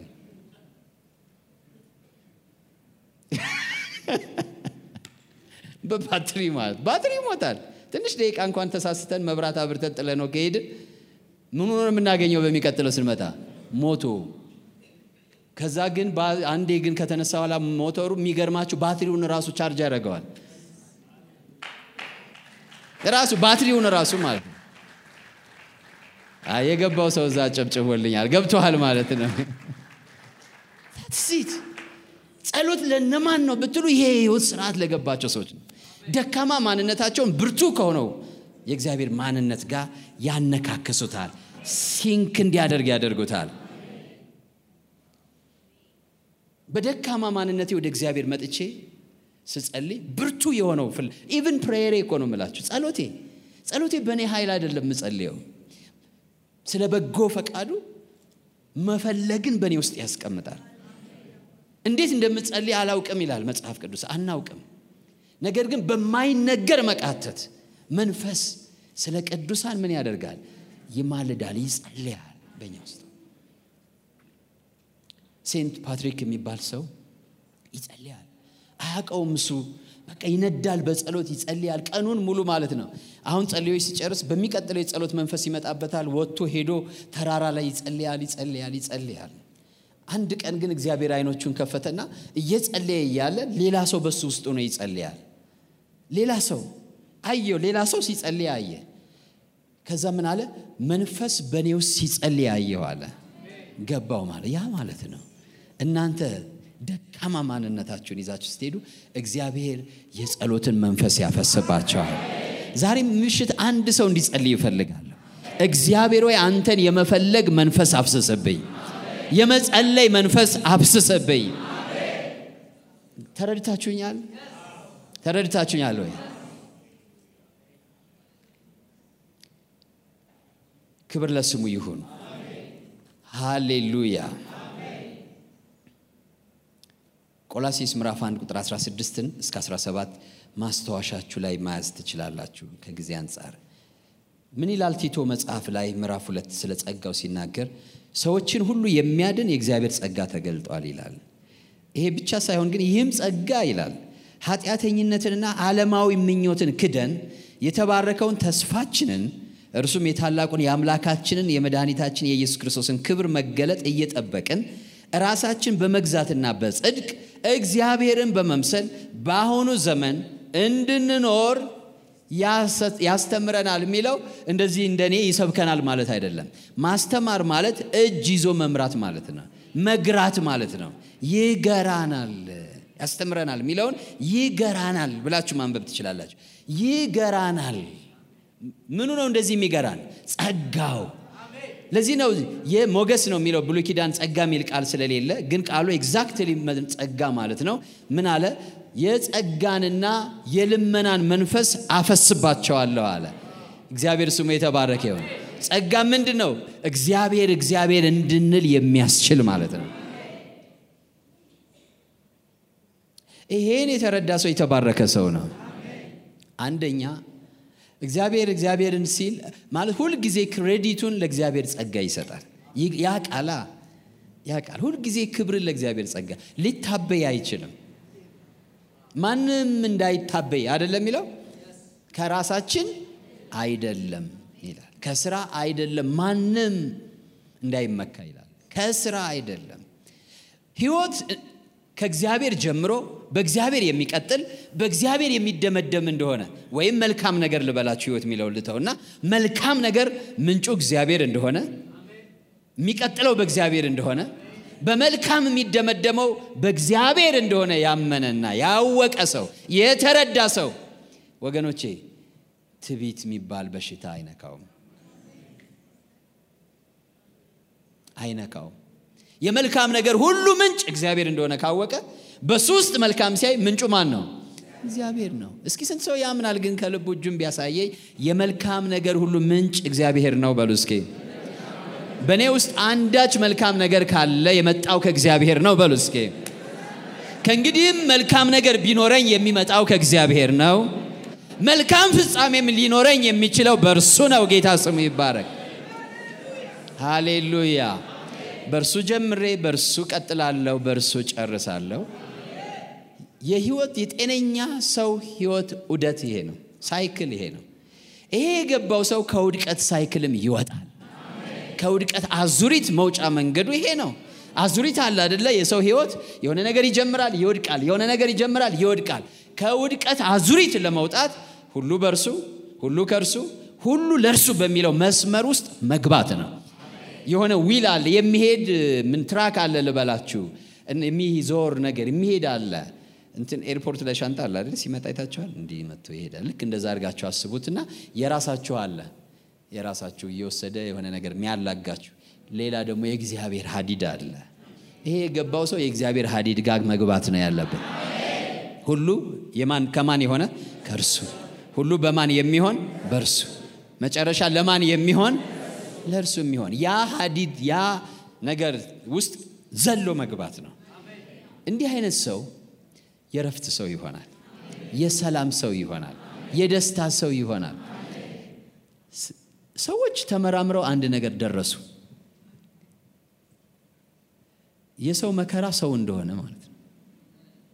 ለሰው መከራው ራሱ ሰውየው እንደሆነ እና ከዛ በኋላ በነፍሴ ውስጥ ያለ ምኞት ነው መከራዬ ብለው እውነታቸውን እኮ ነው። ከዛ ያን ምኞት ከነሱ እንዲወጣ ጫካ ይገባሉ፣ ራሳቸውን ይገርፋሉ። የማያረጉት ነገር የለም ወገኖች። ይሄ ምስጢር ስለሌለ ማለት ነው። ሌላ ሳንበዲ የላቸውም፣ ራሳቸው ናቸው ያሉት። ስለዚህ የእኔ የስቃይ ምክንያት በእኔ ውስጥ ያለ የነፍስ ምኞት ነው። የሂንዱ እምነት እሱ ነው። ያን ያህል መከራ የሚያዩት ምንድን ነው? የእኔ ይሄኛው ፍላጎቴ የሞተ አምላክ እሆናለሁ ብለው ያስባሉ። ማለት በጭላንጭል የሆነ ጽሁፍ ብዥ ብሎ አማርኛው እንግሊዘኛ መስሎ ይታያል አይደል? አንዳንዴ የሆነ እንደሱ የታያቸው ይመስለኛል። አማርኛው እንግሊዘኛው የታያቸው ይመስለኛል። አላወቁትም። ችግሩን አውቀውታል። መፍትሄውን ግን ምን አላሉትም። መፍትሄው እግዚአብሔር ነው። ጌታ ስሙ ይባላል። ራስን አምላክ ማድረግ አይደለም። ራስን ለሆነ ነገር ማብቃት አይደለም። ራስን ከእግዚአብሔር ጋር ማጣበቅ ነው፣ ማገናኘት ነው። ጸሎት ደግሞ እሱ ነው። ጸሎት እሱ ነው። አሁንም እንድንጸልይ ይፈልጋለሁ ዛሬ። እግዚአብሔር አምላክ የልመናና የሞገስ መንፈስ ያብስስልን በጌታ በኢየሱስ ማይጸልይ ሰው ነገው ግልጽ ነው፣ ውድቀት ነው የሚሆነው። ውድቀት የሆነው ስለማይጸልይ የጸሎት ስርዓት ስለማይፈጽም ሳይሆን ከእግዚአብሔር ጋር ያለው ግንኙነት break ስላደረገ prophet ቲቢ ጆሹዋ ምን ይላል? break in prayer is break in faith break in faith is break with God ይላል። ጸሎት ማቆም ማለት እምነት ማቆም ማለት ነው። ሰው ማመን ሲያቆም ጸሎት ያቆማል። ጸሎት ሲያቆም ከእግዚአብሔር ጋር ያለውን relationship ያቆማል። ስለዚህ ውድቀት ይከተላል ማለት ነው። ነገ በህይወቴ ውድቀት አልፈልግም፣ ከፍታ እፈልጋለሁ፣ ውጤታማነት እፈልጋለሁ የሚል ሰው እግዚአብሔርን ይማጸናል። ምን ብሎ ይማጸናል? የጸሎት መንፈስ ስጠኝ። ያንና ይሄን ስጠኝ ሳይሆን የምን መንፈስ ስጠኝ? የጸሎት መንፈስ ስጠኝ። አቤት አቤት አቤት በሉት፣ ጠይቁት። ጌታ ሆይ በሉት። ከኔ ጋር የጸሎት መንፈስ አፍስስብኝ በሉ። የምልጃና የልመና መንፈስ፣ የሞገስ መንፈስ አፍስስብኝ። ለመኑት። እናንተ ራሳችሁ ከልባችሁ ለመኑት። ነፍሴ አንተን አንተን እንድትል አድርጋት። ጸሎት ጸሎት እንድትል አድርጋት። ምኞቷን ወደ አንተ አድርገው ጌታ ሆይ የቀናውን መንፈስ በውስጤ አድስ በሉት። በሉ በሉ በሉ ጸልዩ፣ ከውስጣችሁ ጸልዩ። በትንሽ ፍላጎታችሁ ላይ እግዚአብሔር ትልቅ ፍላጎቱን ያስገባባቸዋል። በትንሽ ቅናታችሁ ላይ እግዚአብሔር እሳቱን በልባችሁ ያነደዋል። እሳቱን ያነደዋል። እሳቱን ያነደዋል። የጸሎትን መንፈስ አፍስስብኝ በሉት። የልመናን መንፈስ አፍስስብኝ እግዚአብሔር ሆይ በሉ። ጠይቁት፣ ጠይቁት እግዚአብሔርን ጠይቁት። እግዚአብሔር ልባችሁን ክፈቱለት፣ ክፈቱለት ልባችሁን ለእግዚአብሔር። እግዚአብሔር ሆይ በሉት፣ ልቤን ላንተ ከፍቼልሃለሁ። ያንተ መሻት ያንተ ፍላጎት ወደ ልቤ ይብሰስ በጌታ በኢየሱስ ስም። የጸሎት መንፈስ የልመና መንፈስ በልቤ ውስጥ ይብሰስ ጌታ ሆይ ፈቅጄ ላንተ መንፈስ ልቤን ከፍቻለሁ። ሃሌሉያ ሃሌሉያ። Father ስምህ ብሩክ ይሁን። Father ስምህ ብሩክ ይሁን። Father ስምህ ብሩክ ይሁን። Father ስምህ ብሩክ ይሁን። እግዚአብሔር ሆይ በጌታ በኢየሱስ ስም እጸልያለሁ። የልመናና የምልጃ መንፈስ አንተን አንተን የሚል መንፈስ ነፍሴ አንተን አለች ተብሎ እንደተጻፈ ነፍሳችን አንተን እንድትል የሚረዳ ጸጋ፣ ወደ አንተ እንድናዘነብል የሚረዳ ጸጋ፣ ወደ አንተ እንድንሸሽ የሚረዳ ጸጋ ሳበን ተብሎ እንደተጻፈ የሚስበን ጸጋ በኢየሱስ ስም ይብሰስልን አባት ሆይ። የሚስበን ጸጋ ይብሰስልን አባት ሆይ። አብ ከሳበው በቀር ወደ እኔ የሚመጣ የለም ተብሎ ተጽፏል። እግዚአብሔር አባት ሆይ ወደ አንተ የሚስብ ጸጋ። ሰዎች በዚህ ዘመን ተድላን እና ገንዘብን በሚመኙበት ዘመን አንተን የሚመኝ ጸጋ ጌታ ሆይ። ነፍሳችን አንተን አንተን እንድትል የሚያደርግ ጸጋ በኢየሱስ ስም እንዲፈስብን እንለምንሃለን።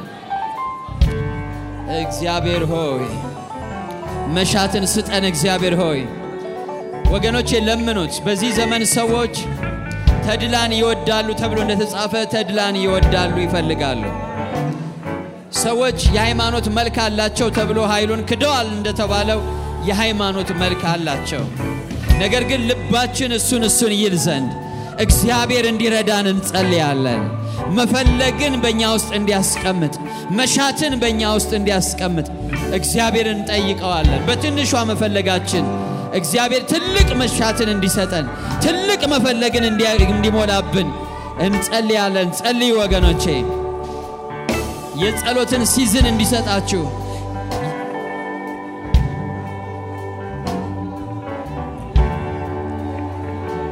አንድ ነገር ልንገራችሁ። አንድ ነገር ልንገራችሁ። season አለ በህይወታችን ውስጥ። አንድ ነገር ልንገራችሁ። በሀገራችን በዓለም ላይ ያሉ መንፈሳዊ እንኳን አገልጋዮች ማለት ነው። ለምሳሌ በመንፈስ ቅዱስ ኃይል፣ በፈውስ ነፃ በማውጣት በትንቢት ወይም ወንጌል በመስበክ በውጤታማነት በማንኛውም በጣም ውጤታማ የሆነ ፓስተር፣ ውጤታማ የሆነ ወንጌላዊ ሐዋርያ ሆኖ የምታዩት ዘማሪ ሆኖ የምታዩት ሰው መጀመሪያ ሲጀምር ወደ ህይወቱ የመጣው ያ አይደለም። የጸሎት መንፈስ ነው የመጣው። የልመና መንፈስ ነው። ሁላቸውን እድል አግኝታችሁ ጠጋ ብላችሁ ብትጠይቋቸው የመጀመሪያ የህይወታቸው season የጸሎት season ነበረ። የልመና የለቅሶ ነበረ፣ የዋይታ በእግዚአብሔር ፊት እየየ የሚሉበት የሚንከባለሉበት፣ የሚጮሁበት፣ አንዳንዴ ተራራ የሚሄዱበት፣ አንዳንዴ ሸለቆ የሚወርዱበት፣ አንዳንዴ ዘግተው የሚሰነብቱበት እግዚአብሔር ነገ ሊያመጣው ላለው ነገር ዛሬ ያመጣላቸው ምን አይነት መንፈስ ነው ብትሉ፣ ነገ የፈውስ ቅባት ሊሰጣቸው ዛሬ የልመና ቅባት ነው የሰጣቸው። ነገ የሆነ ነገር እንዲሆን ትፈልጋላችሁ በሕይወታችሁ፣ ዛሬ የልመና ቅባት ይስጣችሁ እግዚአብሔር። ከዛ ውድቀትም ደግሞ ልክ እንደዚሁ ነው። እኛ ሰዎች ስለሆንን እንረሳዋለን። እግዚአብሔር መጀመሪያ እሱን እሱን የሚል መንፈስ ሰጥቶን ረሃብ ልኮብን ወደዚህ ክብር እንዳመጣን እንረሳውና ነገሮች ጋር ደግሞ እንጣበቃለን። እንደ እስራኤል ማለት እስራኤል እኮ ነፃ የወጣው ምርር ብሎት ወደ እግዚአብሔር ጮሆ ነው። ጩኸታቸው በእግዚአብሔር ዘንድ ደረሰ ይላል አደለ? ከዛ እግዚአብሔር ወረደ ይላል።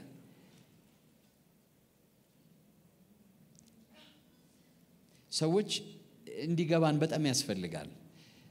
ዛሬ በጣም ኢንፍሉዌንሻል ሆነው ሲዘምሩ መዝሙሯቸው በየመድረኩ ሲዘመር የምንሰማቸው ሰዎች የሆነ ጊዜ በጓዳ ከእግዚአብሔር ጋር ያለቅሱ የነበሩ ይጮሁ የነበሩ እግዚአብሔር እንደዚህ አይነት ረሃብና ጥማት የለቀቀባቸው በእነሱም ምክንያት አይደለም፣ እግዚአብሔር ነው የሚለቀው። ያን የእነሱ ጥቂት ነው። ሄደው ይፈልጉታል። መፈለግን በእነሱ ውስጥ ያስቀምጣል። ያ መፈለግ ሌላ መፈለግ ይጨምርባቸዋል። ጥቂት ነገር ሊለምኑ ሄደው ብዙ እንዲለምኑ ያደርጋቸዋል። ጥቂት ሊጸልዩ ሄደው ብዙ እንዲጸልዩ ያደርጋቸዋል። የሆነ ነገር ልጸልይ ነው ብለው ሄደው እንባቸውን መቆጣጠር የሚያቅታቸው አጥንታቸው እስኪጮህ ድረስ ይጸልያሉ። ሰውነታቸው እስኪበጣጠስ ድረስ ይጸልያሉ። ያ የሰው ፍላጎት አይደለም። እኔ የገባኝ እግዚአብሔር መሻቱን በሰው መሻት ውስጥ ሲያስገባ የሚፈጠር ነገር ነው። ገብቶኛል። እሱ sure ካረጋችሁኝ ጠይቁት እግዚአብሔርን። እናንተ ውስጥም ያስገባባቸዋል ያስገባባቸዋል። እኔ መቼም እኮ አንዳንድ ነገር ለማሳመን ነው የምመሰክረው። በቃ ሰው እንዲያምነው ስለምፈልግ እመሰክራለሁ። እንዲያምነው ስለምፈልግ ነው ያን ነገር መመስከር። የግል ታሪኬን ማውራት ፈልጌ አይደለም፣ ግን ሰው በቃ ምን how much serious እንደሆነ የምናገረው ነገር የሚገባው አይመስለኝም። ከዛ የራሴን እናገራለሁ። እኔ ይውላችሁ ልንገራችሁ፣ ጌታ ሆይ ሕይወቴ ዓላማ ቢሱ ነው፣ ጠርተኸኛል፣ ተናግረኸኛል፣ ልሞት ነው ወይ እንደዚህ ከንቱ ልሆን ነው ወይ ስል ወዲያውኑ እግዚአብሔር ወደ ሕይወቴ የላከው ነገር ምንድን ነው ብትሉ የጸሎት መንፈስ ነው። የጸሎት መንፈስ እኔ ለመንኩት ልመና እንዲሁኝ መኖር አልፈልግም ነው። okay እንዲሁነ መኖር አትፈልግም ብሎ እሳቱን ይልክባቸዋል። ከዛ ለምን እንደዛ እንደምትሆኑ ሳታውቁ ትሆናላችሁ። ከእናንተ አቅም በላይ የሆነ ነገር በውስጣችሁ ይነዳል። ከነጋችሁ ጋር የሚመጥን ማለት ነው። ጸሎት በአንድ በኩል መንፈሳዊ ሕግ ነው። ካልጠየቅን አናገኝም። መጽሐፍ ነው የሚናገረው። አትለምኑምና ለእናንተ አይሆንም ይላል።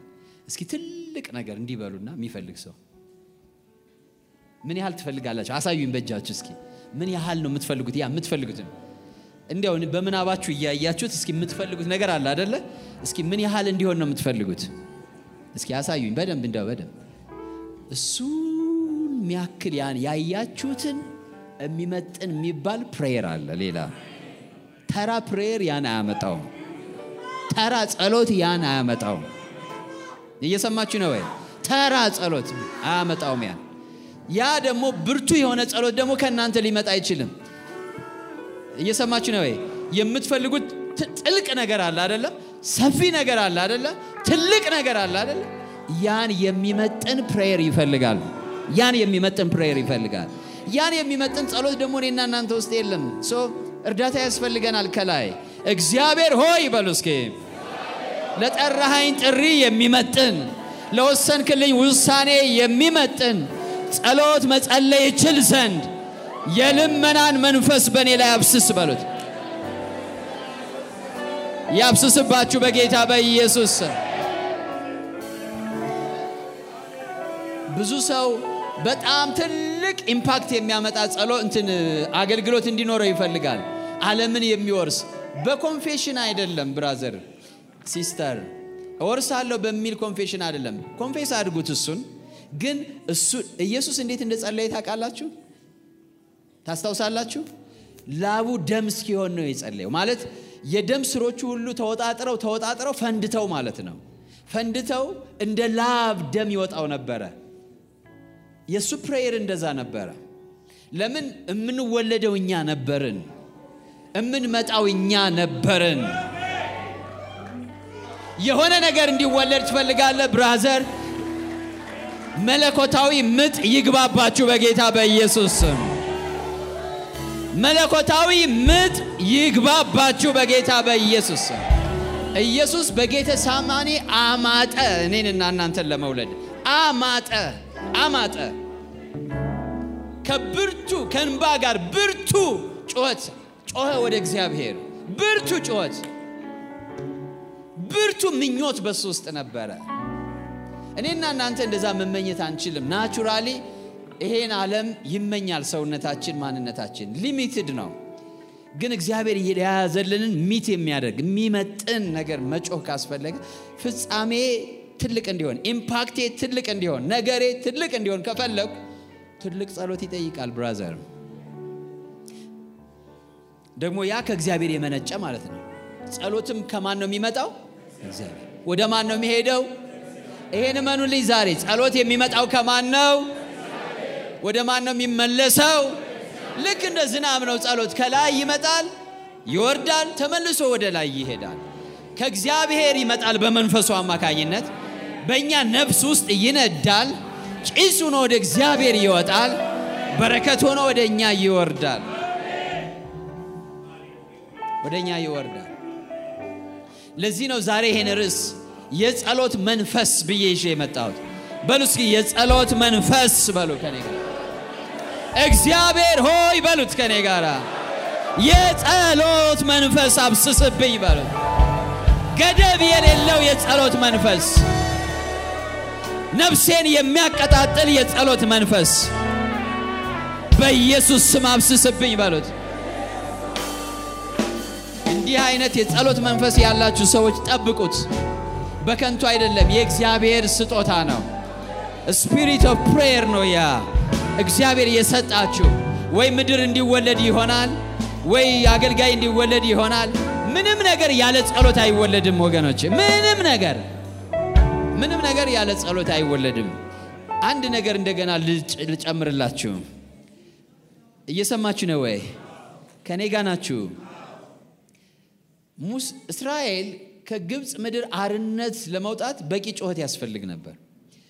ሙሴ በሕይወቱ ምርር ብሎት ተስፋ ቆርጦ ግራ ተጋብቶ ስላልተጻፈልን እንጂ በኮሬብ ተራራ ምን ያህል ቀን እንደቆየ አናቅም። እኛ ኮሬብ ተራራ ላይ ወጣ እሳት ሲነዳየ ነው። በስንተኛው ቀን እንደነደደ አናቅም። እየሰማችሁ ነው ወይ? ቁጥቋጦው ሲነድ ሳይቃጠል ያየው ለጸሎት ወጥቶ ነው። ከአምላኩ ጋር ለመገናኘት ሄዶ ነው። እኔ የሚገባኝ በመንፈስ የምረዳው አልተጻፈም። በቃ ጥሪ ያለው ይሄ ሰው ጥሪው ሳይፈጸም ሰማንያ ዓመት ሞልቶታል። ሰው ነፍሱ ውስጥ ምሬት አለ፣ ግራ መጋባት አለ፣ እስከ መቼ ነው የሚል ነገር አለ። ምናልባትም ካላገኘው አልወርድም ብሎ ይሆናል የወጣው። ቀኑ ሲደርስ እግዚአብሔር የላከበት የልመና መንፈስ ነው። ስለዚህ ኮሬብ ተራራ ላይ ወጣ። ሲጸልይ vision መጣ።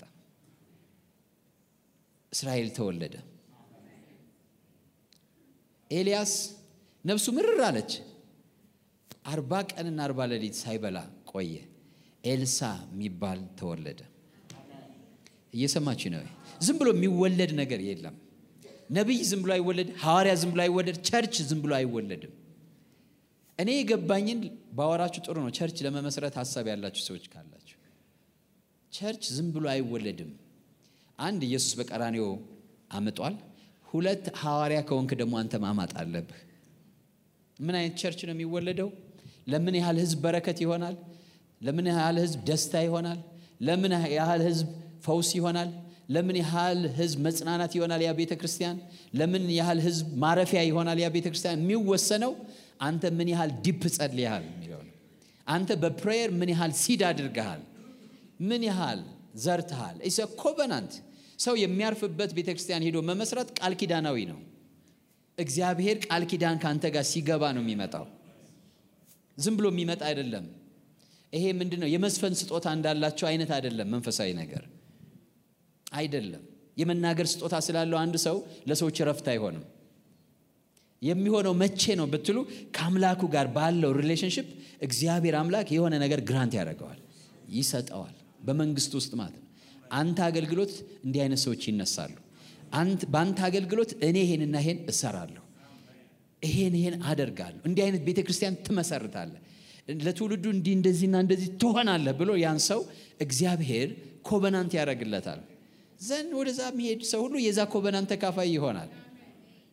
ያን covenant ግን ለማግኘት ያመጣል። እግዚአብሔር የምጥን መንፈስ ይሰጠዋል። ከሱ ምንድን የሚጠበቀው? ምን እንደሚፈልግ ለእግዚአብሔር መናገር ነው። እግዚአብሔር ሆይ ለዚህ ነው ሁሌ ምናችሁ ፈቅጄ ፈቃዴን ለአንተ ፈቃድ እከፍታለሁ። I'm willing just to serve you ለአንተ ልኖር ፈቃደኛ ነኝ። የአንተ track line ውስጥ መግባት እፈልጋለሁ። ወደምትወስደኝ ሁሉ ለመሄድ የወደድከውን እንድታደርግብኝ ደስ እስካሰኘህ ድረስ በእኔ ውስጥ እንድታልፍ ፈቃደኛ ነኝ። ያኔ ነው እግዚአብሔር በእኛ ህይወት መምጣት የሚጀምረው። የሆነ ፍላጎት ይዘን የምንጸልየው ጸሎት አይሰራም። የሆነ ፍላጎት አለ ሌላ ማለት ለምሳሌ ይህን ስራልኝ፣ ያን ስራልኝ፣ ያን ስራልኝ፣ ይህን አርግልኝ፣ ያን አርግልኝ፣ እሱ አይሰራም። እሱ አይሰራም። ነፍሳችን ወደ እሱ ሲነሳ ግን ይሰራል። ጸሎት ነፍስን ወደ እግዚአብሔር ማንሳት ነው። እስኪ አንሱ ከእጃችሁ ጋር ልባችሁን ወደ እግዚአብሔር አንሱ። ከዚህ በኋላ ወደ ጸሎት ስትሄዱ እግዚአብሔር ሆይ ወደ አንተ መጥቻለሁ። meaning ይኑረው። ወደ አንተ መጥቻለሁ ማለት እኔ ራሴ ማለት ነው። ወደ አንተ ምን ብያለሁ? መጥቻለሁ። ጸሎት ወደ እግዚአብሔር መምጣት ነው። በቃ ወደ እግዚአብሔር መምጣት ነው ጸሎት። ሁሉ ከእርሱ ሁሉ በእርሱ ሁሉ ለእርሱ ወደሆነ አምላክ ምን ማድረግ ነው? መምጣት ነው። በቃ ጸሎት እሱ ነው ወገኖቼ። በጌታ በኢየሱስ መንፈስ ቅዱስ ያስረዳን። በጌታ በኢየሱስ በእውነት አሁን ዛሬ የተናገርኩትን እግዚአብሔር አምላክ ለልባችሁ revelation ያደርግላችሁ ያደርግላችሁ በጌታ በኢየሱስ ከዛ በኋላ ነው fulfill ልታደርጉት የምትሮጡት የሰው expectation የለም። እኔ የሰው expectation ለመሙላት አልኖርም። really የምነግራችሁ ነገር የማንም ሰው expectation ን fulfill ለማድረግ አንኖርም። የማንንም ማለት የማንንም አንድ ሰው እንዲህ ነው የሚያየኝ እንደሚያዩ ሆኜ ለመገኘት ብዬ አልታገልም። እንዲህ ነው የሚቆጥረኝ እንደ ቆጠረኝ ልሁን ብዬ አልታገልም። ከዛ ህይወት ነፃ አወጣኝ እግዚአብሔር። እኔ ዛሬ ለእናንተ ጸሎት የሱ ነው። የማንንም expectation ልትሞሉ አትኑሩ በጌታ በኢየሱስ ዕዳ የለባችሁም። የማንንም expectation የመፈጸም ዕዳ የለባችሁም። የአምላክ ናችሁ፣ ለአምላክ ናችሁ። በሉ የእግዚአብሔር ነኝ በሉ። እስኪ ከኔ ጋር ለእግዚአብሔር ነኝ በሉ። በሉ የእግዚአብሔር ነኝ፣ ለእግዚአብሔር ነኝ በሉና ጩ እግዚአብሔር ሆይ በሉ ላንተ የሆነ ነገር ላንተም የሚሆን ነገር በኢየሱስ ስም በሕይወቴ መሆን ይጀምር። አሜን፣ አሜን፣ አሜን። በእውነት ወደዚህ ረፍት መምጣት ይሁን በጌታ በኢየሱስ ስም።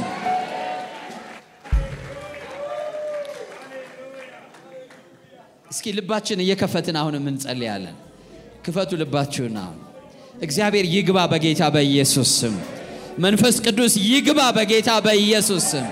መሻታችሁን ሁሉ ይቆጣጠረው። እግዚአብሔር ሆይ በሉት። የመፈለግ ክፍሌን ልቤን ላንተ ከፍቻለሁ። ከዚህ ሰዓት ጀምሮ እኔ መፈለግ ላቆምና ያንተ መፈለግ በእኔ ውስጥ መስራት ይጀምር በሉት። ይጀምር ጌታ ሆይ በሉት።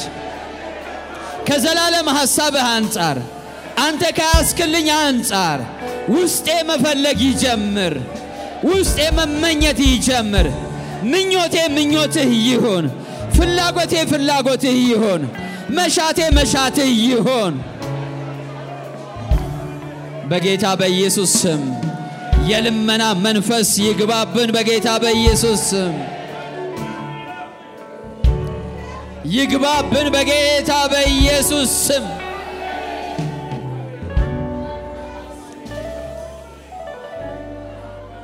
እግዚአብሔር እናምነዋለን አደለ? ሁላችንም ጅማሬው መልካም ነው በእግዚአብሔር ሂደቱም መልካም ነው በእግዚአብሔር ፍጻሜ መልካም ነው በእግዚአብሔር። ስለዚህ እንደ ተምሳሌት ሁለት እጃችን እናንሳና ሰሬ እንድናድርግ እግዚአብሔር ሆይ በሎት ልቤን ለአንተ ዛሬ ሰጠው በለው። ያንተን መፈለግ በልቤ ውስጥ አስቀምጥ ጌታ ሆይ። መሻትን በልቤ ውስጥ አኑር ጌታ እግዚአብሔር ሆይ። ፈቅጄ ከፍቻለሁ ጌታ ሆይ። ሰሬ እንዳድርግ ያለው በጌታ በኢየሱስ ስም ያንተ የሆነው ሁሉ መልካም እንደሆነ አውቃለሁ።